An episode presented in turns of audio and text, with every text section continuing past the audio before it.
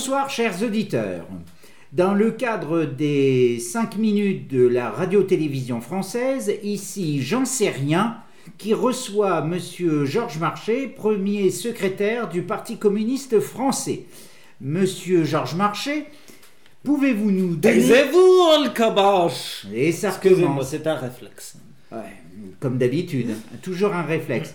Donc je dis, Monsieur Georges Marché, pouvez-vous nous répondre sincèrement, avec franchise, à la question suivante Est-ce que le Parti communiste a encore un avenir? Ma foi, naturellement, le Parti communiste a toujours un avenir. Après, il est vrai que, en ce moment, la situation est difficile, notamment grâce à ce monsieur Mélenchon. hein.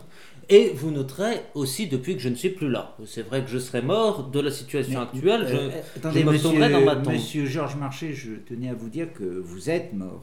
Vous parlez souvent des morts, vous? Vous êtes journaliste ou vous faites dans le spiritisme? Bon, Oui, mais il n'empêche que vous êtes mort. laissez-moi finir. C'est quand même une, euh, quelque chose d'incroyable Vous avec les journalistes. Vous, y, vous niez les évidences. C'est ce monsieur Mélenchon. En même temps, quoi attendre de la part d'un socialiste, n'est-ce pas? Non, mais Que re- de finir l'héritage de monsieur Mitrin et de liquider la place du colonel Non, Fabien. mais revenons donc au problème, à la question. Est-ce que le Parti communiste a encore un avenir ou est-il moribond? Et Est-ce qu'il est à la fin de sa vie? Non, il a encore un avenir. Naturellement, il y a toujours, que je sache, des gens qui travaillent dans ce pays et qui n'attendent qu'une chose, la révolution socialiste.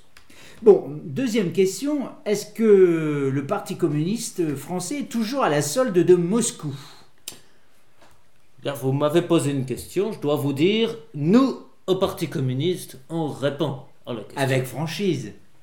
Posez la question à Bar, Giscard, Non, Rocard. je- Ils je- répondront je- à côté de la question.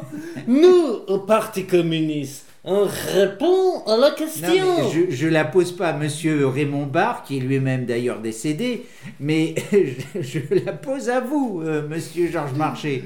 Et je vous demande, en vous posant la question, pouvez-vous répondre avec franchise, sincérité?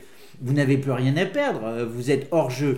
Est-ce que vous êtes, le Parti communiste est à la solde du- de, de Moscou, de Kremlin?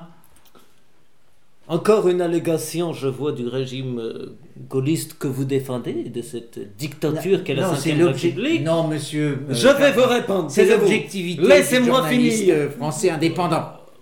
Ça, on la connaît, hein, celle de la RTF.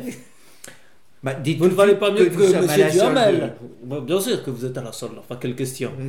On ne va pas mais à la solde de qui d'ailleurs Ben, du grand capital, voyons. Bon, laissez-moi répondre à votre question. J'en ai marre de ces questions de vos confrères et de vos consoeurs. Et d'un confrère Yacon, n'est-ce pas?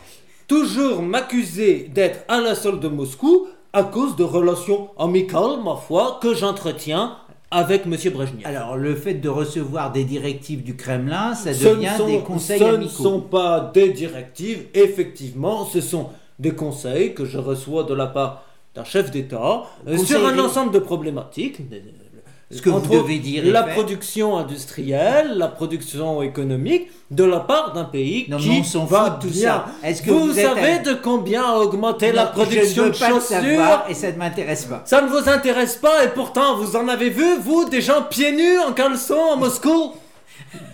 Euh, non, pas tout, à- non, pas vraiment. Mais Eh bien voilà une preuve d'un système socialiste qui fonctionne. Euh, je ne savais plus quoi dire. Vous, vous, mélangez les idées, euh, Monsieur Georges Marché. Bon, donc vous niez toute, euh, toute soumission au Kremlin. Bien sûr. Et puis de toute façon, vous me rabâchez toujours les oreilles avec la soumission au Kremlin.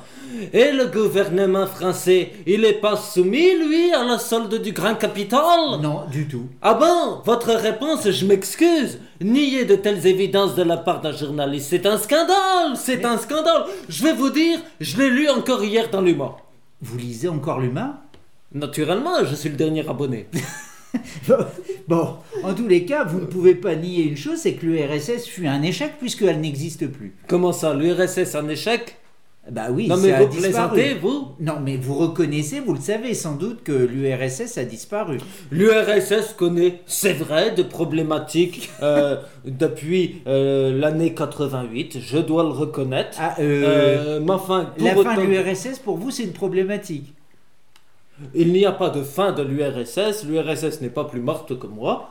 euh, et je dois Ah, dire que je ne supporterai pas mort. ces allégations, je ne supporterai pas ces allégations euh, de, de disparition à la fois du Parti communiste, de l'URSS et de ma propre personne. Mais enfin, c'est un monde tout de même. Donc tout va bien dans le meilleur des mondes. oui, tout à fait. Pourquoi vous n'êtes pas d'accord? Vous avez quelque chose à redire? Donc je pense que c'est dans l'autre monde que tout va bien. Alors toujours m'accuser de mourir ou alors l'URSS, je m'excuse mais c'est un scandale. Si c'est pour ça, je m'en vais. Liliane fait les valises, on rentre à Paris. Chers auditeurs, euh, Monsieur Georges Un Marchais scandale. vient de quitter la, la salle. Et voilà, je- donc je vous dis à bientôt. Merci de votre fidélité.